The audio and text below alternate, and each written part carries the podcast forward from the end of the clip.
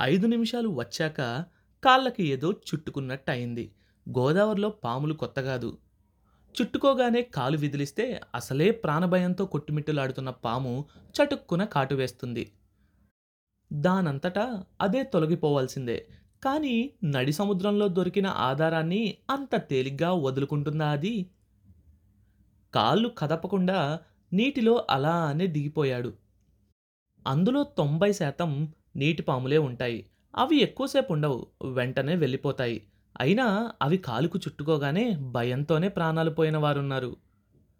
నీటి పాము అయితే అది ఉండదలుచుకుంటే మనతో పాటు ఎంతసేపైనా ఉంటుంది.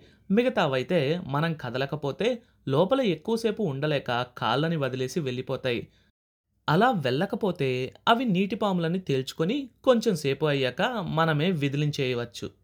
నీళ్ళలో తరచూ ఈదే వాళ్ళకి ఈ విషయం తప్పనిసరిగా తెలిసి ఉండాలి. అయితే అతను చేసిన తప్పొకటి ఉంది చేతుల సాయంతో నీటిపైనే తలని ఉంచి కాళ్ళని కదపకుండా ఉంటే లోపలి పాము వెళ్ళిపోవును. కానీ యువరక్తం అంత భయంలోనూ మనసులో ఏ మూలనో రవ్వంత సాహసం చేయాలని కోరిక. నీటి అడుగుకు వెళ్ళాడు. క్రింద అడుగు కాలిని తాకగానే కళ్ళు విప్పి చూడడానికి ప్రయత్నించాడు. కానీ నీళ్ళలో ఏమీ కనబడలేదు. అంతలో కాళ్ళ దగ్గరున్న పాము కింద ఉక్కిరి బిక్కిరిగా కదలటం తెలుస్తోంది. కొద్ది క్షణాల తరువాత అది కాలిని వదిలి వెళ్ళిపోయింది. సోమయాజి లోపలే గర్వంగా నవ్వుకున్నాడు. ఈ విషయం మిత్రులకి తాతయ్యకి చెప్తే ఎలా ఉంటుందా అన్నది అప్పుడే ఊహించడం మొదలుపెట్టాడు. రెండు చేతులు రెక్కల్లా చాపి నీటిపైకి రావటానికి కాళ్ళతో క్రిందున్న భూమిని తన్నాడు.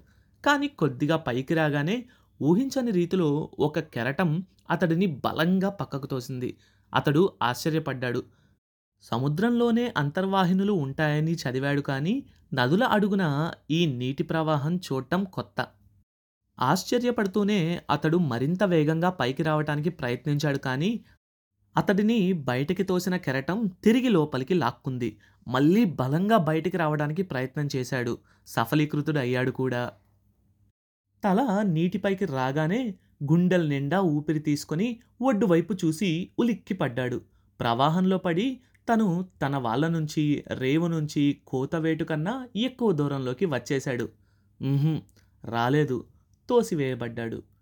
అతడు తిరిగి రేవు వైపు ఈదబోతుంటే మళ్ళీ అదే ప్రవాహం అతన్ని బలంగా తనలోకి ఈడ్చుకోవడం ప్రారంభించింది. అప్పుడు చూశాడు తన వెనుకున్న సుడిగుండాన్ని.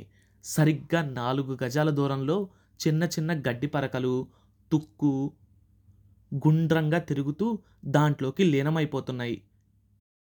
సుడులు తిరుగుతున్న నీటిని అంత దగ్గరగా చూడగానే ఎంత ధైర్యవంతుడికైనా గుండె జల్లుమంటుంది. బలవంతుడు కాబట్టి సరిపోయింది. మరొకరినైతే ఈ పాటికి లాగేసేదే. అతడు కాళ్ళు విదిలిస్తూ దాన్నించి దూరం రావటానికి పక్కకి గెంతాడు. బహుశా అతడు చేసిన తప్పు అదేనేమో. ఆ గెంతటంలో కాళ్ళు సుడిలోకి ప్రవేశించాయి. అంతే తిరుగుతున్న చక్రంలోకి చెరుకుగడ ప్రవేశించగానే లోపలికి లాక్కున్నట్టుగా ఆ సుడి అతడిని లోపలికి లాక్కుంది. అంతటి శరీరము చిన్న చేప పిల్లలా లోపలికి వెళ్ళిపోయింది. విధిలాగానే సుడి కూడా మనుషులతో ఆడుకుంటుంది. వెంటనే చంపదు. బయటకు తోస్తుంది. లోపలికి లాక్కుంటుంది. లేగదూడలు చిక్కుకున్నప్పుడు మరీ భయంకరంగా ఉంటుంది. నాలుగు కాళ్ళు నీటిపైకి వచ్చి గిర్రున తిరుగుతాయి. గిలగిలా కొట్టుకునే లోపల మునిగిపోతాయి. తరువాత తల అలా నెమ్మదిగా మరణం. క్రమక్రమంగా. సోమయాజీ స్థితి దాదాపు అలాగే ఉంది.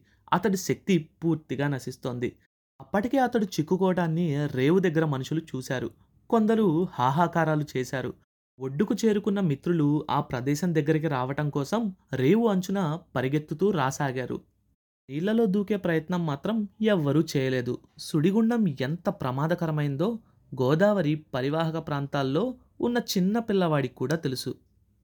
పోయే ప్రాణం తెలుస్తోంది సోమయాజీకి. అప్పటికే రెండు మూడు గుటకలు మింగాడు. చేతులు ఊపడం మానేశాడు.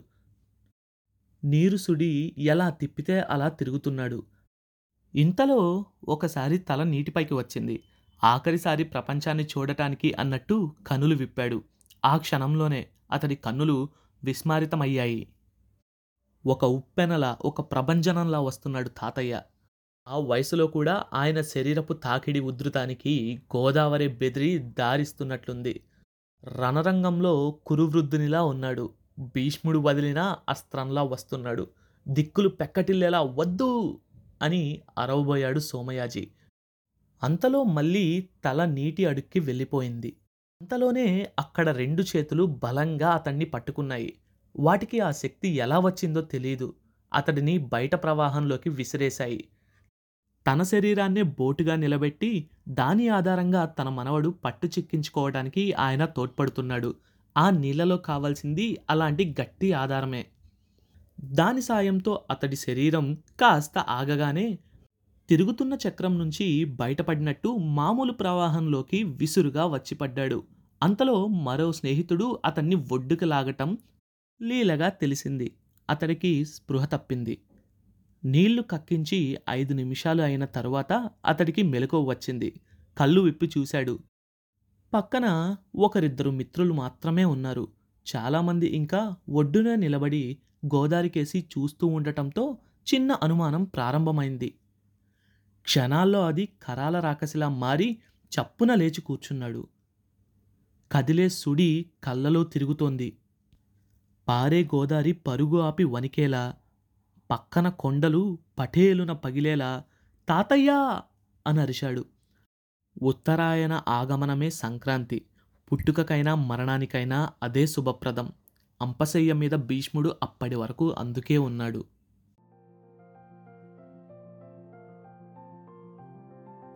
కొత్త చాప్టర్ ప్రతి మంగళవారం మరియు గురువారం. అండ్ ఈ షోని వినాలంటే గానాలో లేదా యాపిల్ పాడ్కాస్ట్ గూగుల్ పాడ్కాస్ట్ కానీ మరి ఏ ఇతర ప్లాట్ఫామ్లోనైనా సబ్స్క్రైబ్ చేసి నోటిఫికేషన్ టర్న్ ఆన్ చేసుకోండి. నెక్స్ట్ ఎపిసోడ్ రిలీజ్ అయినప్పుడు మీకు అప్డేట్ వస్తుంది.